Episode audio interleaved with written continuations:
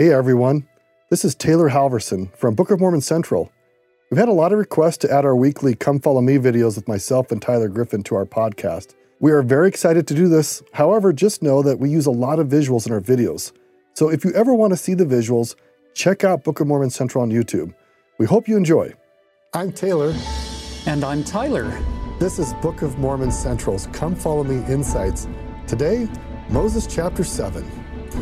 So, in the scriptures, there are a few cases where we get what is called a panoptic vision, or a, a, a vision of everything, of all time, past, present, and future.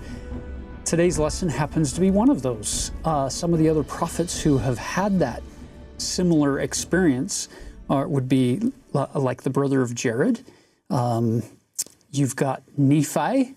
You've got John, the beloved apostle. You have Moses who's had this vision, and, and probably many others. But you get different elements from that panoptic vision from different prophets, as once again the Lord speaks unto us according to our language and our understanding, to quote that passage from 2 Nephi. And so here is Enoch's perspective, this, this great patriarch living roughly a thousand years after Adam and last week we talked about his prophetic call and his resistance to that call and the Lord's invitation to walk with him on that journey. Now, today we pick up the story in verse 1 with what I, I like to refer to as a wow verse. This wow, it's, it's amazing. Look at this. And it came to pass that Enoch continued his speech. You'll notice and this is a continuation from chapter 6 where, where you've been teaching these people. And he continues that speech saying, Behold, our father Adam taught these things, and many have believed and become the sons of God. And many have believed not, and have perished in their sins, and are, and are looking forth with fear in torment for the fiery indignation of the wrath of God to be poured out upon them. That verse right there, I, I like to refer to it as this wow verse because it's it's so simple. It's so profound. Is God speaks to the earth through prophets. Those prophets share that message. And then you and I, we have our agency. God isn't forcing our mind to think a certain way or squeezing our heart into feeling a certain way towards Him. He, he just lets the prophets teach and people get to choose. And isn't that wording interesting? That many have believed and become the sons, and we would say, and daughters of God, but also many have believed not. And, and his description of what happens when we pit ourselves against the words of God that come through the prophets. I think it's just a, a powerful way to start this, this chapter. And I look at this word fear. When we're with God, we do not have fear. Do we have challenges and difficulty? Yes. But when you're not with God, the only thing you have to look forward to is the fear of the unknown. And that's all that you can get is the unknown when you are not with God. Whereas with God, you know exactly what you're going to get his eternal kingdom. It's beautiful. So then in verse 2, Enoch is continuing to, to travel and, and to preach and prophesy these things when the the Lord's voice came to him and told him to get up upon the Mount Simeon. Or if you look at your footnote there, the Hebrew equivalent of Simeon is Shimon, which means hearing. It's this God is going to open your ears. And, and from what we talked about last time, not just your ears, but your eyes and your heart as well. Get ready. Up on top of this mount, Enoch, you're going to have an unforgettable experience. And for any one of us, whether it's a real physical mountain or in a temple or in our own home or wherever we can find a moment of peace, perhaps a closet, if we're hearing God, that's our Mount Simeon. We're listening to God. And if you actually look at the themes of the Old Testament, one of the key themes is Hear, O, hear, o Israel, the Lord our God is one God. God wants us to hear him, which is also the call that President Nelson has asked of us on a regular basis learn to hear him. Wonderful. So he turned. You'll notice he was going one direction when the Spirit of the Lord called him to go higher. I love this. It's little words like this often that we, in our haste to read scriptures, we often overlook.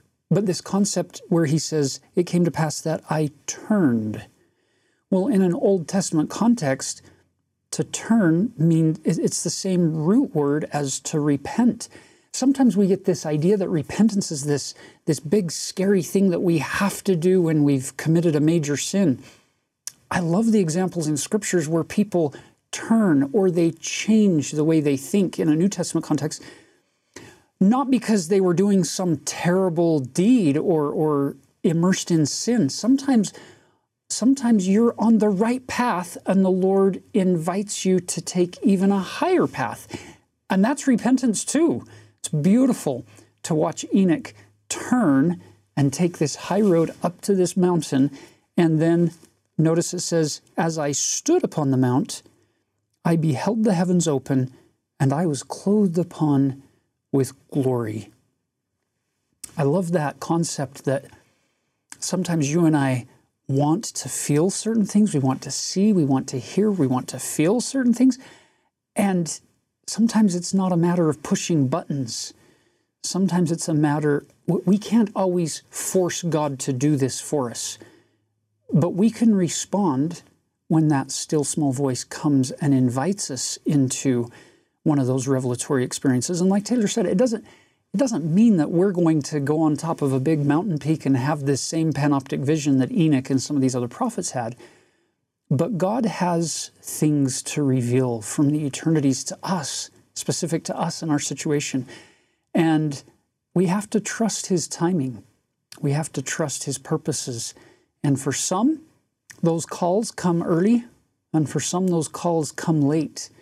But if we stay on the covenant path, and do our best to, to live the gospel of Jesus Christ, those calls will come. This word clothe is powerful. If you think about the, the purpose of clothing, many purposes. One is to protect us from the elements, another is to provide us comfort. Uh, it also might be a way of expressing identity. So it's interesting that God Himself wants to protect us, also provide us identity. And the word clothed, we actually could translate into the Greek enduo, which we've talked about in the past, meaning endowment. So when you go to the temple, you receive an endowment. It's a symbolic clothing of God's glory with you. Or when you are baptized, there's this powerful invitation afterwards where hands are placed upon your head and you are commanded or invited, receive the Holy Ghost. And as you receive the Holy Ghost, Perhaps this is another way of saying they're clothed with the glory of God. So God wants all of us to have these experiences like Enoch has, where we have his power with us, that we are in his identity, and we are protected by his glory from the ravages of fallen nature. I, uh, I had that experience of baptizing my little Elia, our youngest daughter, our ninth child. And to, to be able to help her enter that covenant path through baptism.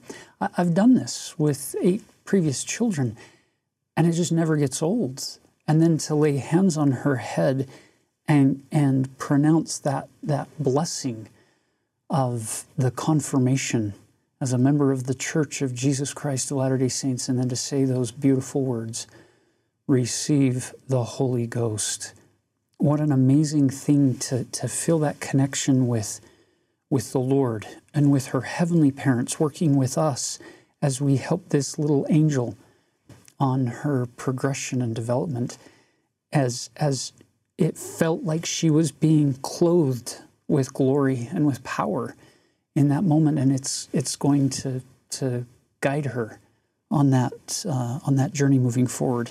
What a beautiful thing. Sometimes Sometimes we get so excited about the big, huge, panoptic elements of the gospel.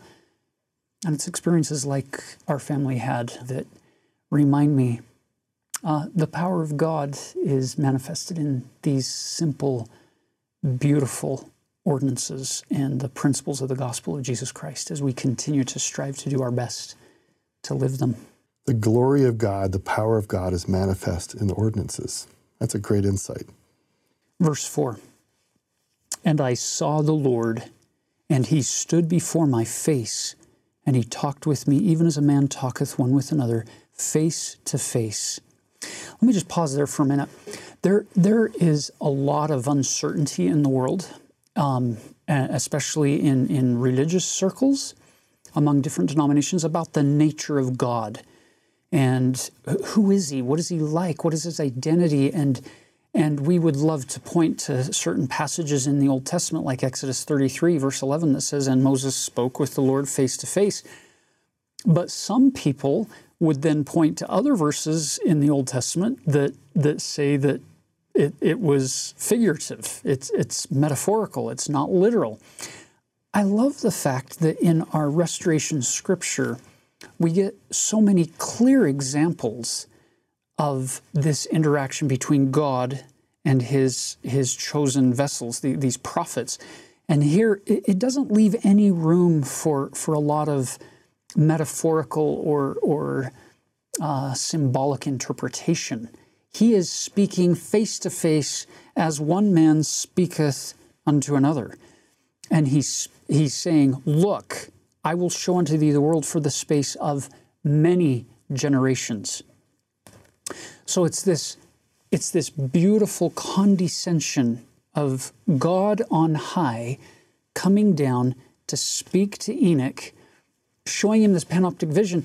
And um, by the way, there are amazing things that Enoch is going to see, not just from the past, from Adam's time period, but also in his own time period, moving forward and up through Noah's time period, up through Jesus' ministry, up through the restoration of the gospel and the latter days that we live in now, and into the millennium and down to the end. This is an amazing vision. Now, why do we care about that? That God showed such a vision to Enoch in uh, roughly 3000 BC. What difference does that make? Brothers and sisters, there's a pattern here. When Enoch is now going to leave that mountain and come and teach people, he's going to teach them differently than when he went up to the mountain. He has seen th- some things, he knows some things. He's not going to be overly concerned and, and, and paranoid about what might happen here. What, he already knows how things are going to play out. And he has this, this certain knowledge and this confidence in God that he can now come to these people not wondering about his place in the plan, not wondering about what God wants him to do. Now, back to what Taylor said before just because you and I don't have these huge visions like Enoch and, and the brother of Jared and Nephi and Moses and some of these other uh, great prophets of the past, the principle's the same. If we will find opportunities to connect with heaven, where heaven can make certain things clear to us. It might not come in a, in a vision like Enoch had, but when we just know things in our heart about who we are as children of God and who He is and what He wants for us, it changes us. We don't need to, to be so worried about all the bad things that are happening in the world because there are lots of bad things that are prophesied to happen, but that doesn't take our focus. We don't look around in fear. We start to look upward in faith, faith in Christ, that He really is in charge. And I just, I love this, the beginning of this vision for how applicable it is to us at our own sphere and in our own family and in our own individual uh, journey along the covenant path. So let's talk about what he saw in vision and what God asked him to do. Yeah, so he, he picks it up and this whole column here on, on page 21 of our English Pearl of Great Price, um, from verse 5 all the way down to verse 10, it's describing the different groups of people that he's seeing. And he, he's describing the type types of, of cultures and nations and kindreds that he's seeing. And quite frankly, there have been many, many people through millennia who have been treated as less um, because of some of the things that are that are found in the scriptures. Now, it's not our job to go back and say, this is wrong, because that was Enoch's experience. That's what he saw. And he gave us what he saw, and it's, it's given to us through the prophet Joseph Smith. I love the fact that you and I live today in the dispensation of the fullness of times where that is history, but it's not our story today. That's, that's what they saw in the past. That's how they treated each other in the past. So we don't need to try to hide it or sweep it under a rug and say, no, this didn't happen, or this isn't how they really felt, or this isn't how they treated people. But to learn from that in the dispensation of the fullness of times and follow our prophets, seers, and revelators, the, the people who God has appointed to give us His word today from their panoptic visions, whatever those have entailed for them. And what we're hearing from our prophets and apostles today is that we need to root out all forms of racism from among us, that we need to treat each other with kindness and respect, and we are all children of loving heavenly parents. And we need to, to live as if we actually believe that in, in all of our interactions with people across this world. So, as we jump back into now Enoch's ministry, he, he picks it up in verse 13. So great was the faith of Enoch that he led the people of God, and their enemies came to battle against them.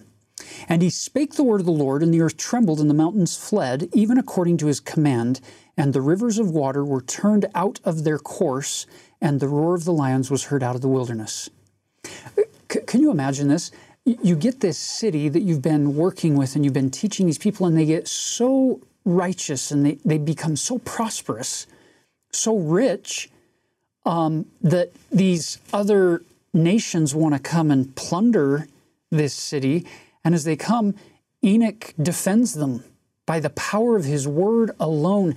And, and while we don't know exactly what this looks like, the clues that were given us there in verse 13, that had to be fascinating to watch Enoch defend the city using rivers turned out of their course and mountains moved and the cry of the, the wild beasts out of the forest. They, they, can't, they can't attack this city and prevail because of the power of Enoch and his word, speaking for the Lord. Um, notice verse, the bottom part of verse 13. So powerful was the word of Enoch, and so great was the word of the language which God had given him. Did you notice that? He's getting it's it's all a reflection of God coming through Enoch. That that invitation in last week's lesson, walk with me, I'll justify all your words. I'll make the rivers flee and the mountains move. But you've got to walk with me. Well, Enoch's done that, and now amazing things are happening. So rather than you watching this in the 21st century or studying this passage thinking, wow, that must have been really amazing for Enoch and for those people to watch these, these amazing miracles. That is true. We are not taking anything away from that experience back in that day. But, brothers and sisters, the real power of that story is the mountains that God is going to move in your life, the rivers that He's going to help you turn out of their course by the power of your word that you've received from the Lord alone, whether it be in your individual life, in your family, in your career, in your church callings, in your interactions with, with loved ones or other people in your circle of influence. If you will just trust the Lord and move forward in faith with the things that He's given you and keep His commandments, live the gospel to the very best of your ability, then He is going to move mountains for you. He will move rivers. You will have help from, from the forests in a variety of symbolic ways as we move forward. And what's interesting about these passages is they really capture our interest. I mean, these are spectacular events, extremely spectacular. I mean, how often in Scripture do we hear of events like this? It's extremely rare. And so we can get so excited about these phenomenal things that have occurred and perhaps wishing we were there that we may miss the moment to moment, day by day effort that Enoch and all the people who chose to follow him as God's appointed servant, all the work that they put in to be kind, to repent, to love one another, to share with one another, right? We may get distracted by these phenomenal events that we forget that, huh, how many years of faithfulness and humility and prayers and diligence, the very things that we're asked to do every week when we come to church, it's usually the same message. Trust God, follow Him. We go to General Conference. The messages usually are the same basic core principles day after day, week after week, month after month, year after year. And this this section here, which I love, I find I love reading this. It gets me excited. Sure. But when I just pause, I think this only happened because these people paid the price of righteousness to trust God. They put themselves in a position to be qualified for these things. And we can do the same. Yeah, you know, Taylor, it probably would be helpful for context if if you look at verse 68, right there at the very, very, very end of this uh, incredible chapter, the second to last verse, notice it says, And all the days of Zion in the days of Enoch were 365 years. I think that's that's helpful for context to what you're saying here that we read this story and we think, wow, he went up into the mountain, had this vision, came down, preached to the people, they all repented right then. They get rich, conquering armies come, and he defends the city. Wow, it all happened within that, that year. Do you, do you really understand how long 365 years are? If, if, if you start doing math backwards from, from this year, you're going back a long time. So, to put this in context, let me give you an example from, from our dispensation.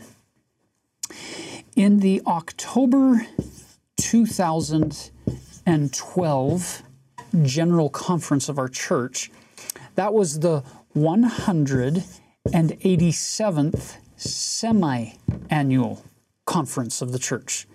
So it put the church's age at 187 and a half years old, which happens to be exactly half of 365 years. So think about that.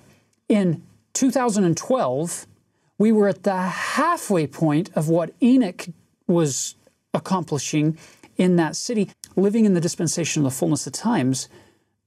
Brothers and sisters, this is significant because the Lord is doing his work now in the whole world.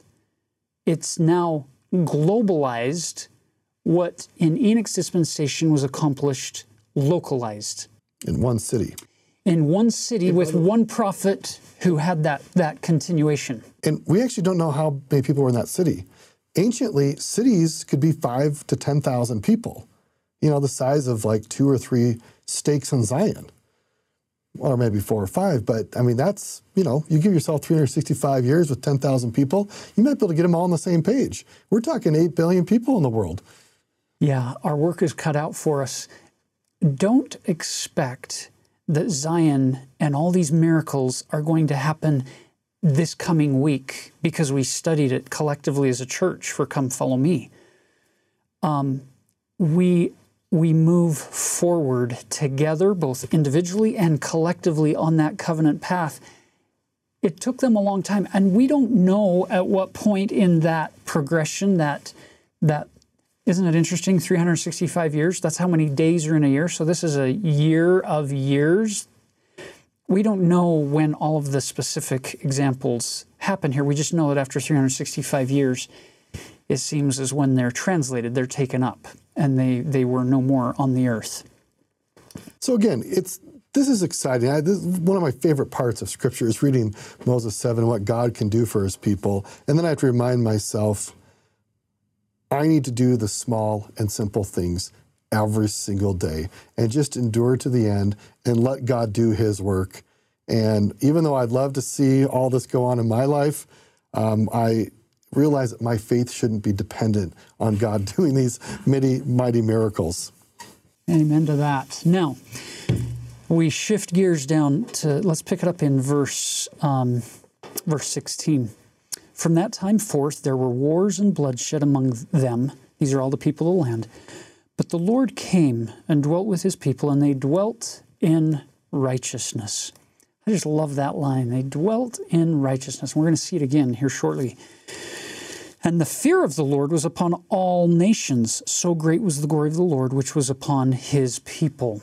That they don't, they don't, they don't dare anymore fight against uh, Enoch and this city. Now, verse 18 And the Lord called his people Zion, because they were of one heart and one mind, and dwelled in righteousness, and there was no poor among them. What a beautiful description of a heavenly setting on the earth, where you've you don't have the same heart and the same mind, you'll notice we have one heart, one mind. We dwell in righteousness, and there's no poor among us. There's in the in the kingdom of God, there is this this oneness. There's plenty of room inside of this congregation of the Lord for all kinds of unique abilities and capacities and people who have different propensities and struggles and skills and successes. I love the fact that what God is doing here with Zion is exactly what nations have tried to do to this create this unity. Uh, realizing that some of you watching aren't from the United States of America, um, but it's interesting from from a perspective here in the states one of the, the founding principles of the United States of America is just that the United States.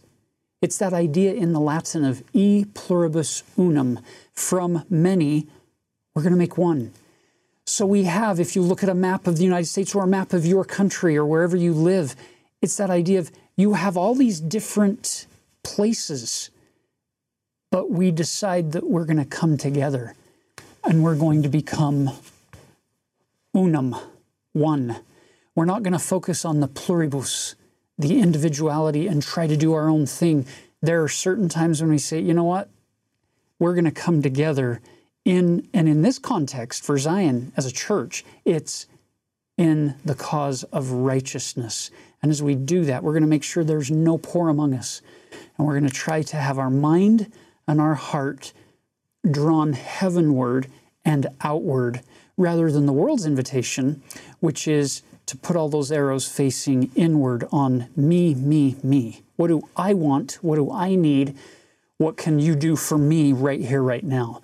This, this Zion uh, perspective is at the, at the foundation of what we're trying to do as a collective church across the world what Enoch accomplished in this one city. And what a, we just have to say, what a pleasure it is to be engaged with so many amazing people across this world who are striving to build up Zion on the earth. I can say amen to that. I've traveled to lots of places around the world, and for the most part, people are good. People want to live lives of prospering and kindness and goodness. Um, I want to build on this. My wife when she learned that we are going to be working on Moses 7 today, sent me a link to Elder Christofferson's talk from October 2008. And here's some of the things he shared. And he harkens back to in church history when the early saints tried to create Zion and they all had covenanted to make a Zion community. And things didn't go well. And we look back and we're like, how can these people have done this? And it's interesting. So here's what um, Elder Christofferson quotes from the scriptures, D&C 105. They have not learned to be obedient to the things which I required at their hands, but are full of all manner of evil, and do not impart of their substance, as become becometh saints, to the poor and afflicted among them, and are not united according to the union required by the law of the celestial kingdom.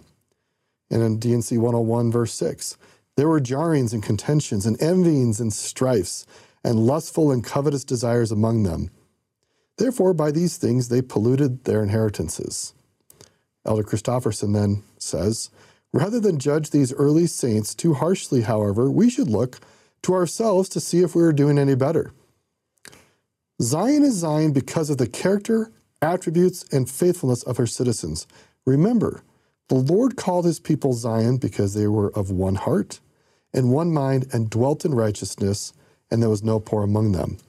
If we would establish Zion in our homes, branches, wards, and stakes, we must rise to the standard.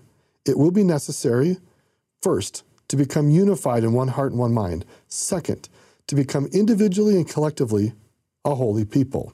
And third, to care for the poor and needy with such effectiveness that we eliminate poverty among us. And here's where I think is this crowning jewel of Elder Christofferson's statement this next phrase We cannot wait until Zion comes for these things to happen. Zion will come only as they happen. And I will add, we are the ones that have to choose to make it happen, just like the people in Enoch did over many years, deliberately acting in the cause of righteousness. That's beautiful. So this this is not a call to to lose your identity or to abandon your identity.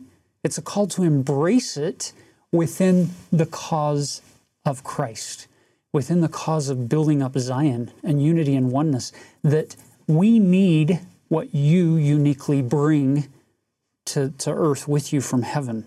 We need everybody in this effort. And uh, it's a beautiful concept. E pluribus unum. Now, jumping down to verse 21, it came to pass that the Lord showed unto Enoch all the inhabitants of the earth, and he beheld in lo Zion in process of time. Did you catch that? In process of time. We've we've been mentioning this over and over again that these things just take time. You have to you have to be diligent over a long period of time. Zion was taken up into heaven, and the Lord said unto Enoch, Behold, mine abode forever. So that's great. Enoch is seeing that Zion is going to be taken up, and we don't know at what point in his ministry, at what point of the 365 years he saw that, but he already saw the end from the beginning, so he can go in and teach with incredible confidence. That's why I love when you watch our prophets, seers, and revelators, the leaders of our church, when they speak, they're not they're not exuding a whole bunch of fear or anxiety or or panic. They they seem to be a lot calmer than many of us sometimes speaking of the future while also warning us of some of the struggles that are going to come down the road in the future. Because they can see. That's why they are seers. Yeah. Seers. So you're watching that as Enoch now has seen his city taken up, and then he sees the residue of the people in verse 22, and he sees all nations of the earth before him in 23, and he's high and lifted up in verse 24. Notice the descriptor here. Even in the bosom of the Father and of the Son of Man. And behold, the power of Satan was upon all the face of the earth. So, did you notice that? Enoch now finds himself caught up into heaven in the bosom of the Father and of the Son. And now he's watching the earth from a more heavenly perspective, an elevated perspective. And what he sees is phenomenal. Look at verse 25. He saw angels descending out of heaven, and he heard a loud voice saying, Woe, woe be unto the inhabitants of the earth. And he beheld Satan, and he had a great chain in his hand, and it veiled the whole face of the earth with darkness. What percentage is that, Taylor? Too many, too much. 100%. The whole face of the earth with darkness. And he looked up and laughed, and his angels rejoiced. Now, I have a simple question for you. Do you think that from a, a pre-mortal perspective, because we were living in heaven, and I don't know whether or not we got to be there and watch part of this vision with Enoch. I, I don't know. That's not scriptural. But let's just assume for a minute that we did get to see this. And we're, we're leaning over the railings of heaven, looking down at the earth, and we see Satan with this dark chain that veils the whole face of the earth with darkness. And then he looks up and laughs at God, and all of his angels rejoice, saying, Look what we've done to your earth down here. My question for you is what do you think Enoch's response might have been at that point? What do you think your response might have been if you're allowed to watch it? Do you think that knees start shaking together? Do you think teeth start chattering? Do you think people are filled with fear saying, Oh no, don't send me down there, anywhere but that earth? Or do you think Enoch perhaps stood just a little bit taller? Do you think you perhaps, if you got to watch this, and once again, we don't know, but if you got to watch it, do you think you stood a little bit taller and maybe kept raising your hand saying, Father, here am I, send me? Because Jesus taught us how to appropriately use that phrase? I, I don't know, but it's worth pondering that I don't think Enoch is saying, "Whoa, don't don't don't send me back down there. That's a scary place." I don't think he's looking down in fear. I think he's standing there in total faith saying, "I want to go and I want to do everything in my power to push back that chain of darkness and to get out the sword of the spirit and cut that chain every chance I get to push it back." And quite frankly, I am thrilled that chapter 7 doesn't end uh, in verse 26. I love that this vision goes on. You've got to know the opposition, and it's there. But look at verse 27. And Enoch beheld angels descending out of heaven. What are these angels doing? They're bearing testimony of the Father and Son. And the Holy Ghost fell on many, and they were caught up by the powers of heaven into Zion. If we could look through this camera lens here in the studios of Book Mormon Central and look through your device or your computer or your TV, I think that it wouldn't be a, a stretch to say that we would be looking at a group that fills verse 27's intent. That yes, there's a dark chain. Yes, there are terrible things happening on this earth. But how does God solve those issues? He sends angels, and not all of those angels are dressed in white clothes with, with shining lights. Some of those angels are you, and some of those angels uh, are your loved ones who have come before and who will yet be born. And what do they do? They come down to this earth, and how do we push back the chains of darkness that blind and bind and deafen people, we bear testimony of the Father and of the Son so that the Holy Ghost can fall on them. I, have noticed, Taylor, in many years of teaching, that the Holy Ghost doesn't seem to come and witness of the big, huge mysteries.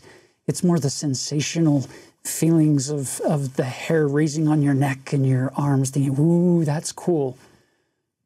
But the parts where I found that the Holy Ghost is the most prone to come and be the actual teacher in the classroom is when I'm talking about Heavenly Father and Jesus Christ. He seems to really love to verify their, their existence and their love and their reality and their power. I would give a hearty amen to that. That when we focus on what truly matters, particularly on the Godhead, we're inviting the Holy Ghost, a member of the Godhead, to be there witnessing to the reality of the other members of the Godhead.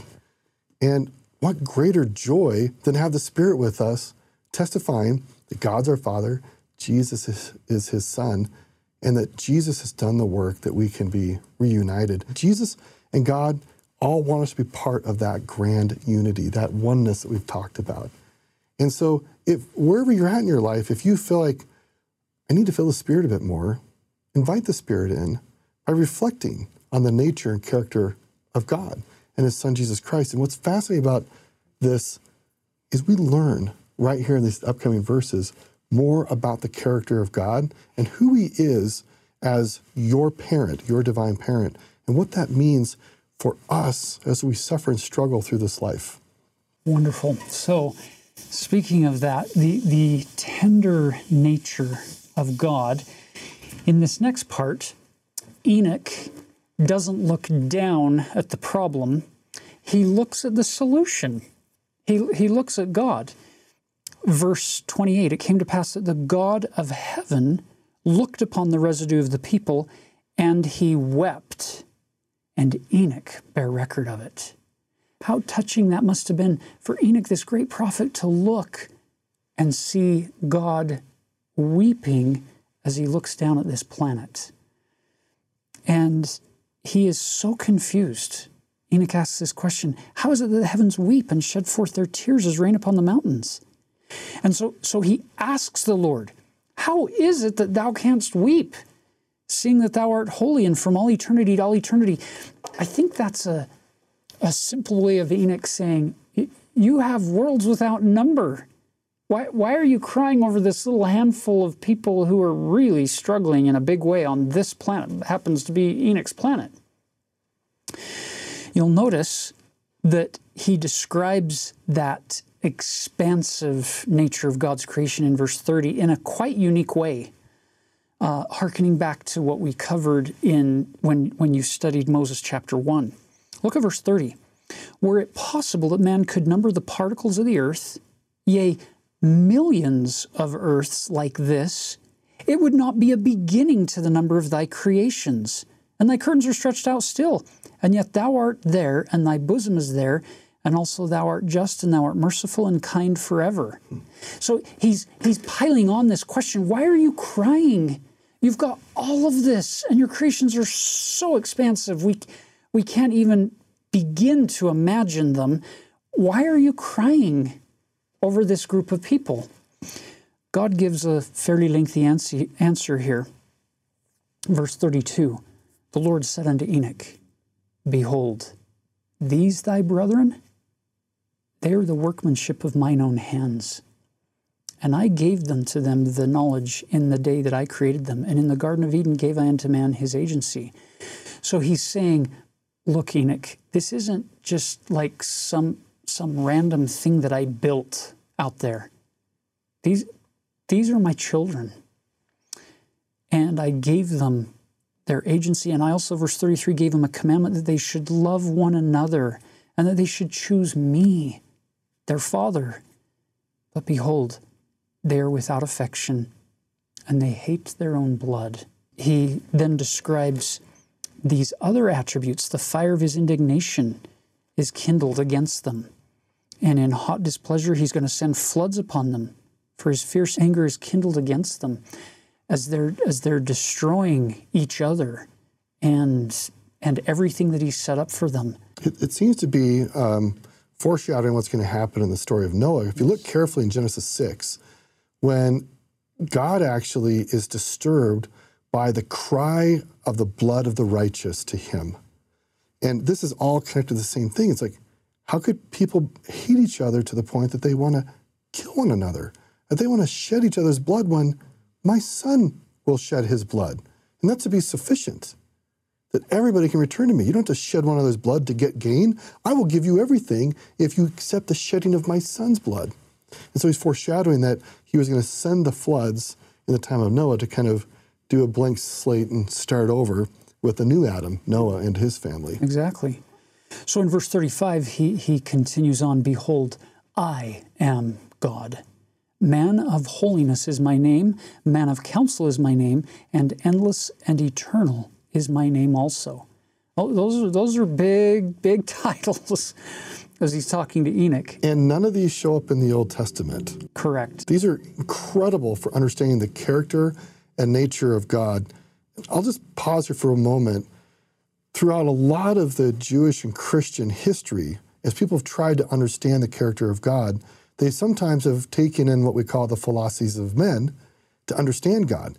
And there was this great Greek scientist named Aristotle, about 300 BC, and he argued that only perfect things existed in the heavens and nothing could impact them, nothing could move them, nothing could change them, nothing could cause them to be challenged in any way. And so the Christians are like, oh, that must be God. So God Himself, if He's in the heavens, nothing can influence God in any way because God's over everything. And so there was this belief that God himself had no emotions. Because, well, if he has emotion, that means that he can't be in control of himself. And it's so interesting. We have this revelation saying God actually feels deeply. He is wanting to be tied to us in covenantal relationship, and he feels the loss when those covenantal connections are severed because of our actions. And when he looks down and sees his children hurting one another and hurting themselves, it causes him to weep. It's actually it's a glorious doctrine that doesn't show up in other religious traditions. Now we're not saying this to disparage other religious traditions, but only to say the magnanimity of the restoration to learn that God has us in his heart to the point that in one of the greatest visions of all time, a prophet observed and recorded him crying and weeping over the suffering that he sees his children experiencing. So know that God understands your pain. He knows how you feel, and he will weep with you. But this is just part of the character of God that he's it holy is. in counsel, but he's also full of love, emotion. The God that we worship uh, is vulnerable to our to our experiences. Now, isn't that fascinating? That one of our baptismal covenants is to mourn with those that mourn and comfort those that stand in need of comfort. Jesus will do this with Mary at the death of Lazarus. He's going to weep with her because that's what she needed. And sometimes we're going to find various ways to, to fulfill this with other people um, in, in our lives as well. Now look at verse 36. Wherefore, I can stretch forth mine hands and hold all the creations which I have made. Remember, millions of earths back in verse 30. If you go back to chapter 1, Moses 1, verse 32, 33, worlds without number have I created. So again, I can hold all those creations in mine hand, and mine eye can pierce them also. And now, this last part of verse 36 is critically important.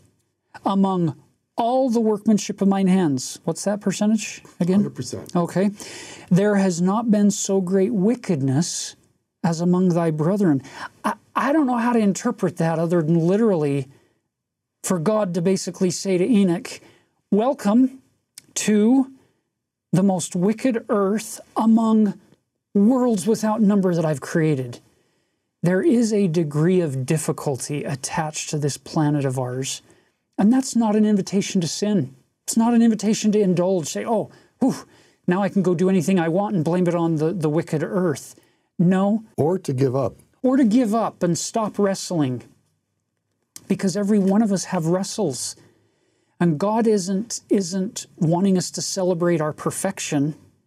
God is celebrating our wrestles and our, our efforts to move forward on that covenant path and to have faith in Him and to trust Him. God is celebrating with us when we work with each other to lift each other up and move forward on that covenant path. It's just, it's this beautiful perspective that yes, we live in a very, very wicked world that has a dark chain veiling the whole face of the earth with darkness. I don't think that applies just back to Noah's time period. I think in the dispensation of the fullness of times, the wheat and the tares are growing together. I think there was never a time where it was easier to be good, and I don't think there was ever a time where it was easier to be bad. And those contrasting decisions that we get, and there's a whole bunch in the middle as well, but those contrasting decisions are so stark for us today.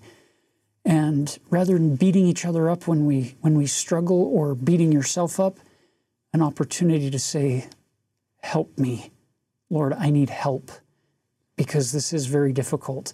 So that verse is loaded with potential implications when you start thinking about questions like, wait a minute, if Moses chapter 1 is accurate and God created worlds without number through his only begotten Son, and D&C 76 verse 24 says that by him and of him and through or by him and through him and of him the worlds plural are and were created, and the inhabitants thereof are begotten sons and daughters unto God, it starts to get really big questions in our mind of wait a minute, why why are you on the same planet that the creator of worlds without number was born on and performed an infinite atonement? Who are we really, and why are we here?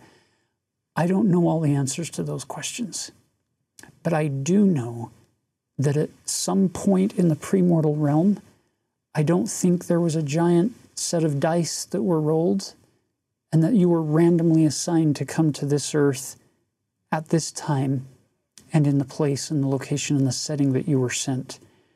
I think God knows exactly what He's doing in sending you where He sent you, when He sent you, to help carry this kingdom off triumphant, to help push back that chain of darkness that is not just in the world, but it's in our homes sometimes. It's in our neighborhoods. It's in our in our congregations. It's in our workplaces. It's it's in the mirror sometimes. We need help to to accomplish this effort of pushing back that chain of darkness. And I love how God actually finally responds to Enoch about the, this weeping. But behold, their sin shall be upon the heads of their fathers. Satan shall be their father and misery shall be their doom, and the whole heavens shall weep over them, even all the workmanship of mine hands. Wherefore, which means why, so essentially, why should not the heavens weep, seeing these shall suffer?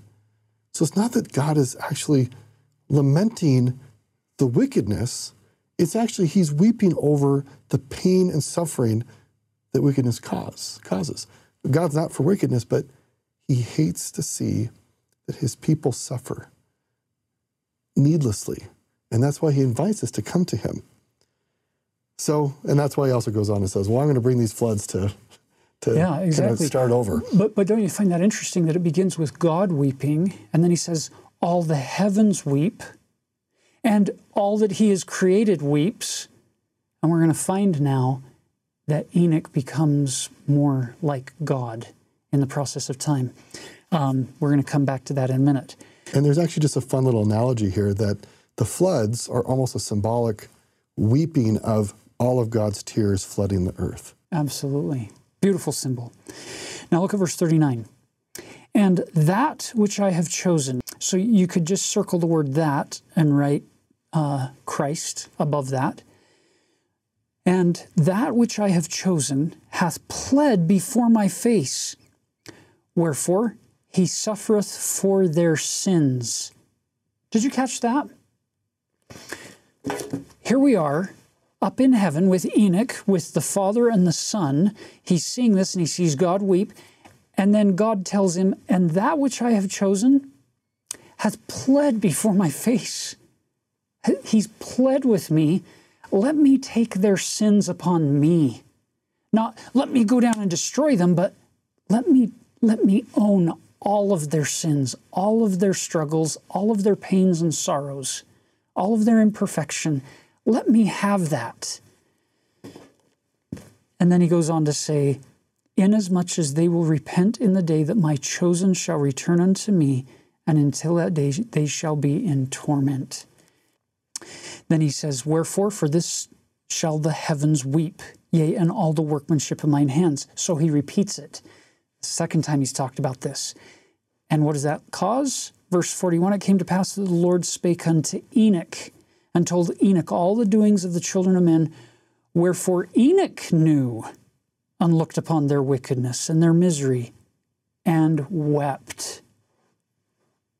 Now, because Enoch, he's not just looking at a handful of people and seeing numbers, a small, teeny, minuscule percentage compared to all of God's uh, creations he now knows some things. God has taught him to the point where he, he gets it at a far deeper level, and it causes Enoch to now weep. And not just weep, notice this stretched forth his hands or his arms, and his heart swelled wide as eternity, and his bowels yearned, and all eternity shook. Enoch is feeling this very, very deeply. What God is feeling, that is the, the essence of empathy compassion, is it not? To be able to, to relate to what somebody else is experiencing, what they know, what they feel. Which now leads us to Enoch seeing Noah build the ark in verse 42 and 43. And in 44, with bitterness of soul, Enoch wept over his brethren. And he said unto the heavens, I will refuse to be comforted. But the Lord said unto Enoch, Lift up your heart and be glad and look. There's actually a word play here. The word Noah in Hebrew actually means rest or comfort. And so this is part of the reason why Noah is called this is that God will bring comfort to the earth in the time of Noah. And it's just this fun little delights that God packs into Beautiful. the scripture record. Beautiful in those ancient languages. So so here's Enoch watching the same when when is this going to to be resolved? And look at verse 45. It came to pass that Enoch looked, and from Noah he beheld all the families of the earth, and he cried unto the Lord, saying, When shall the day of the Lord come? When shall the blood of the righteous be shed, that all they that mourn may be sanctified and have eternal life? He's like somebody reading a good book or watching a movie, and they're like, I don't know, a quarter of the way through, and there's all this like tension, and they want the conclusion immediately. He's like, I want to get, how does it all end? And God's like, I got a plan here. Just hold on, this will all get worked out. Now, there's some of you who are watching this who have perhaps recently lost a loved one. There's some of you who perhaps have recently lost your health. Some of you maybe, or somebody you know has recently lost a job, or somebody you know has lost their faith, or a child, or the list goes on and on and on. I love the fact that we have all of this, this infinite number of struggles that we can face in life. But there's only one solution. And it's the same answer, it's the same solution for every scenario that we can face that, that could cause pain, anguish, and sorrow in this life. And that solution has a name Jesus Christ, the righteous, that which was chosen from before the foundation of the world, the Lamb of God, who, who was sent down to, to take all of this upon him. Look at verse 47. Behold, Enoch saw the day of the coming of the Son of Man, even in the flesh, and his soul rejoiced. Did you catch that? On that page we were just on before, he was weeping, he was lamenting, his bowels were yearning for, for comfort, and now his soul rejoiced, saying, The righteous is lifted up. You'll notice that's present tense, not future tense. But Enoch predates Jesus by roughly 3,000 years. There are a variety of ways you can refer to this, but sometimes you'll hear it referred to as future perfect tense or prophetic past tense, where because a prophet sees something in the future, they can speak of it as if it's already happened or as if it's already happening, which is exactly what's happening here. The righteous is lifted up, and the Lamb is slain from the foundation of the world. That's why Nephi can repent. That's why Abraham can have a remission of his sins.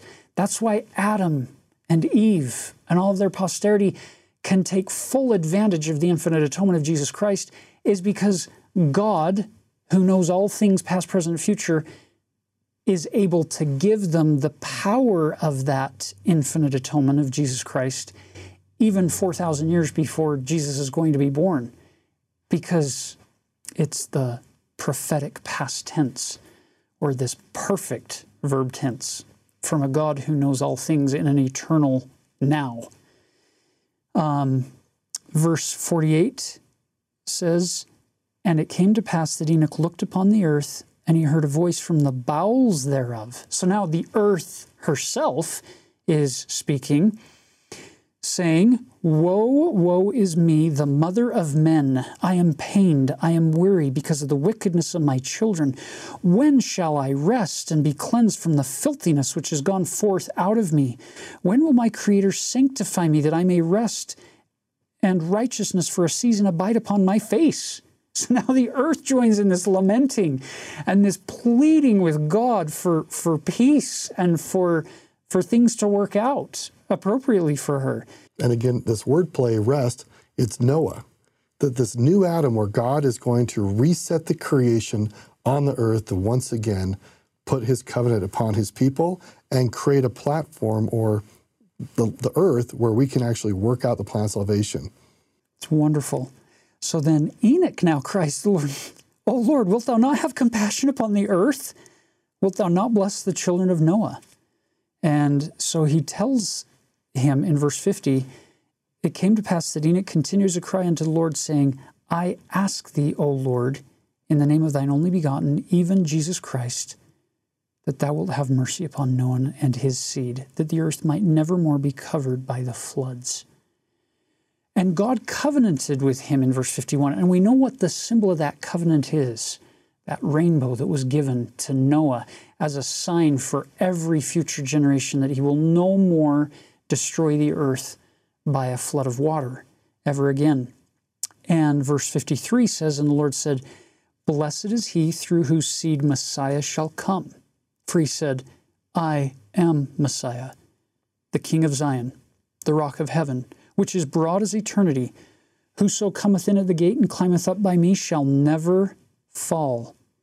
Wherefore, blessed are they of whom I have spoken, for they shall come forth with songs of everlasting joy.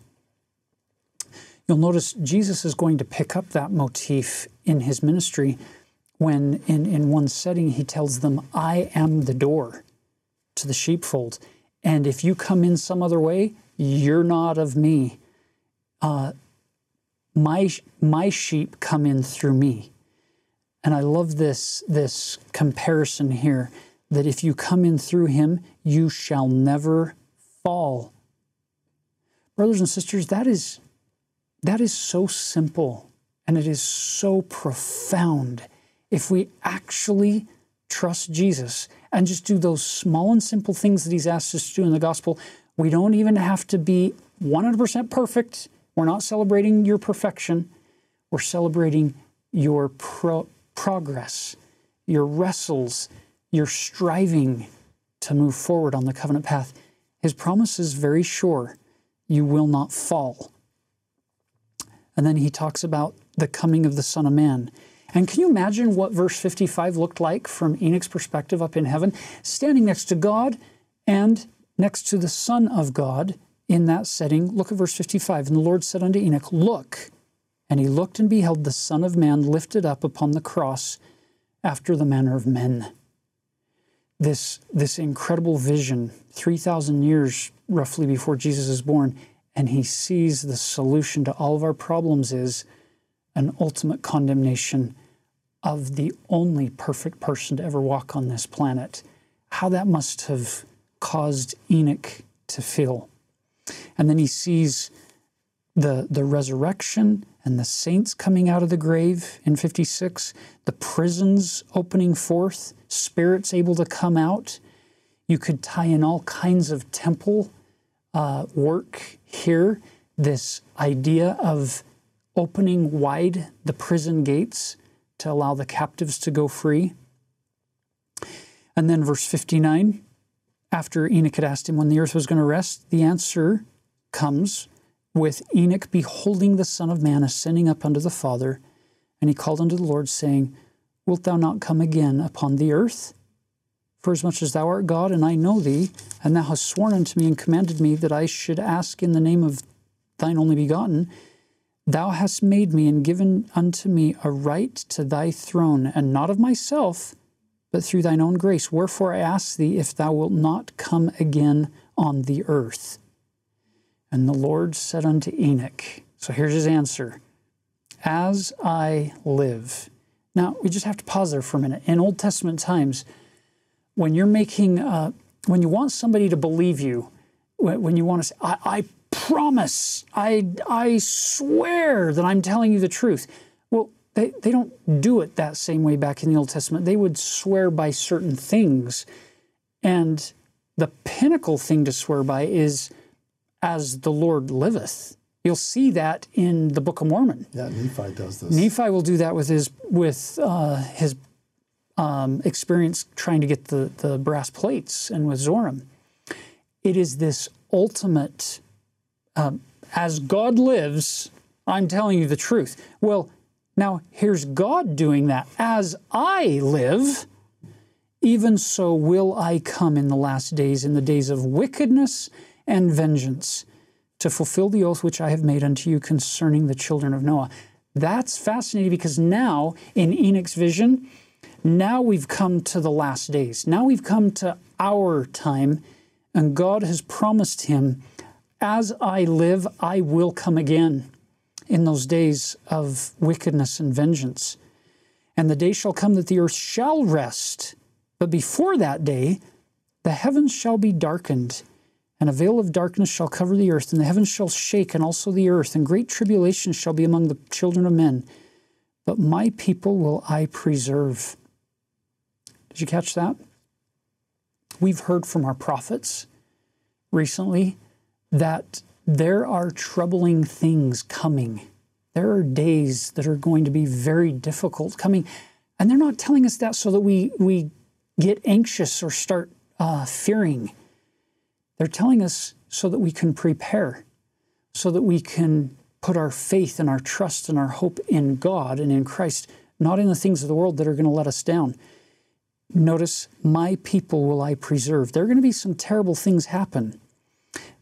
But continuing that on, verse 62 righteousness will I send down out of heaven, truth will I send forth out of the earth to bear testimony of mine only begotten, his resurrection from the dead, yea, and also the resurrection of all men. And righteousness and truth will I cause to sweep the earth as with a flood to gather mine elect from the four quarters of the earth unto a place which I shall prepare, an holy city, that my people may gird up their loins and be looking, looking forth for the time of my coming. For there shall be my tabernacle, and it shall be called Zion, a new Jerusalem. Are you noticing the, the contrast? Noah, in his great day of wickedness, God swept the earth with a flood. A physical flood. Physical flood wiped him out. And in the latter days, right before the millennium, he's also going to flood the earth, but not with water, but with living water, with the testimony of God, with light and truth and power and the gospel of Jesus Christ. That's the flood. It's the gathering of the house of Israel that he's going to, to perform in our day that is this flood. President Ezra Taft Benson loved using this phrase. I don't know how many times he used it. That we need to flood the earth with what? With the Book of Mormon. The Book of Mormon, which is that scripture that God has prepared to gather the elect for this last time as we work in the vineyard of the Lord to produce this fruit. Well, I see the Book of Mormon in here, and truth will I send forth out of the earth. And I also love this phrase, and righteousness will I send down out of heaven. That's you. You've been sent down out of heaven to be here, and you seek after righteousness. There's a reason you're here engaging in a scripture study because you thirst after righteousness. You're part of this grand plan to sweep the earth with a flood of goodness and righteousness. We don't, all of us individually have to be at all places and all times. That's God's work. But He can send you to where you are right now to bring righteousness and I just love how we are all part of this incredible story of flooding the earth with goodness and light. It's so powerful when you take that in your domain, in your circle of influence, and do the best you can with the people who are surrounding you to reflect a little more of heaven's goodness, a little more of the light that God has given you into the lives of people around you.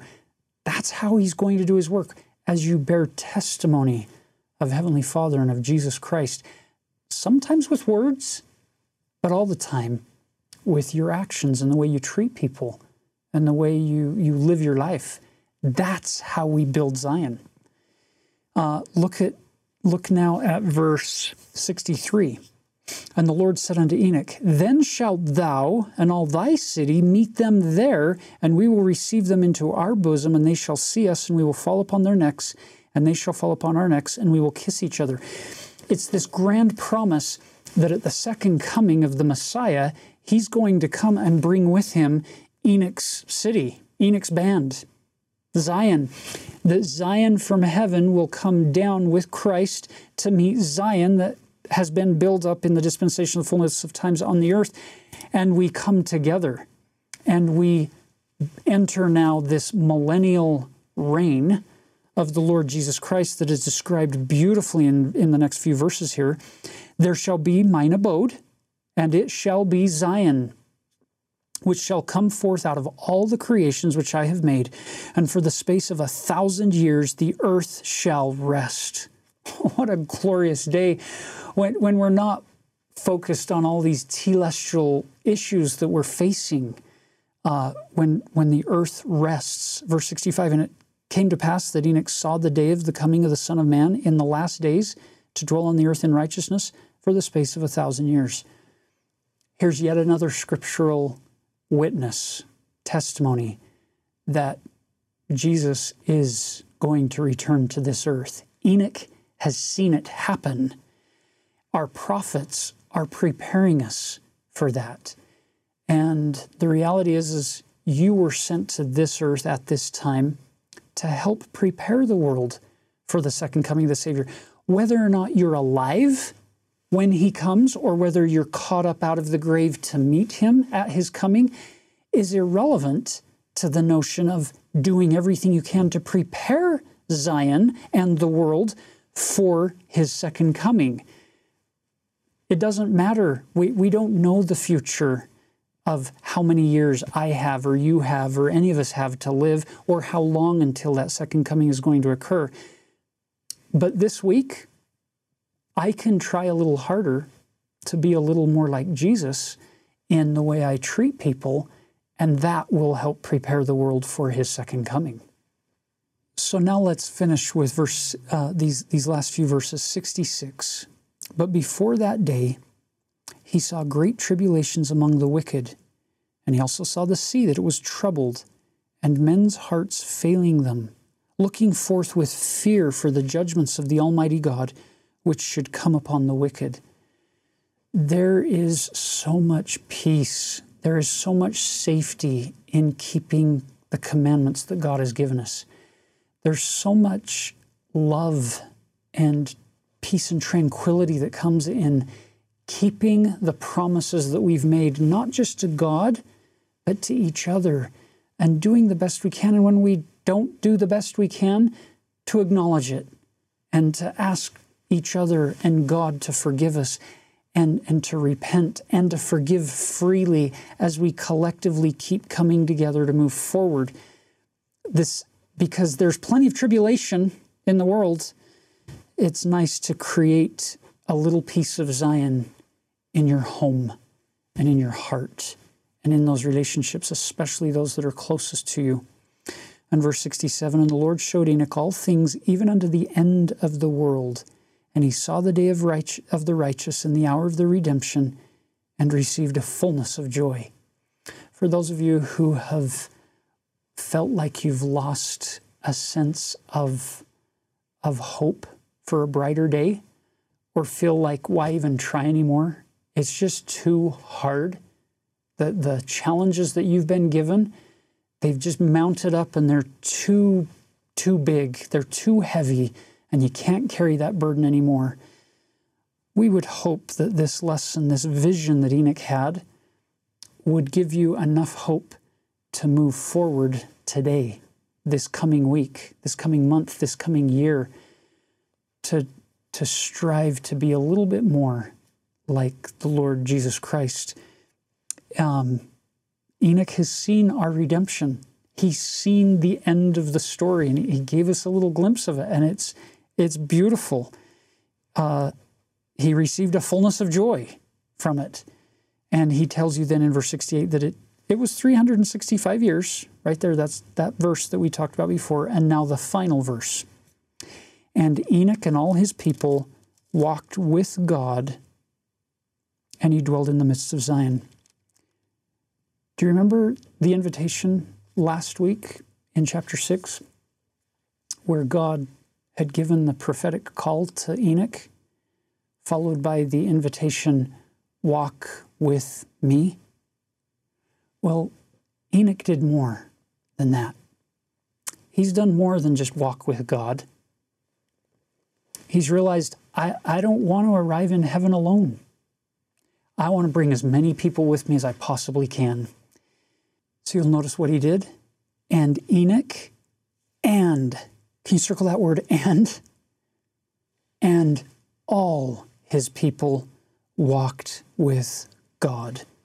And he dwelled in the midst of Zion. And it came to pass that Zion was not, for God received it up unto his own bosom. And from thence went forth the saying, Zion is fled. Let the same be said of each of us in our life that when we come to the end of our days, that we and all that were with us, that we could, within our power, without taking away people's agency, that we invited as many people as possible to come and walk with God as well, so that at the end, He takes us up unto His own bosom. What a glorious promise. Brothers and sisters, we aren't being asked to have faith in in a God because of words of other people who just have faith and have a good, strong feeling in their heart. We're asked to have faith in Christ and faith in God and faith in the Holy Ghost based on eyewitness accounts, based on people who have experienced and seen and participated in things that is far beyond belief, far beyond faith. It's experiential and they have seen the end from the beginning, and they're inviting us to walk this path that leads to that glorious end. So, to finish off today, our invitation is to not focus on the dark chain that, that covers the whole face of the earth that Satan's holding in his hand, but rather to focus on a God who feels your pain, who feels your struggle, and rejoices with you with your successes. Uh, that God could make your life so easy, could take away all the pain and all the sorrow and all the loss and all the hurt and all the temptation like that. But He doesn't. Because He's giving us opportunities to grow from our own experience as we rely on the Lamb of God who was sent to be the solution to all of our problems from before the foundation of the world. We know He lives, and oh, how we love Him. And we leave this with you in the sacred name of Jesus Christ. Amen. Know that you're loved.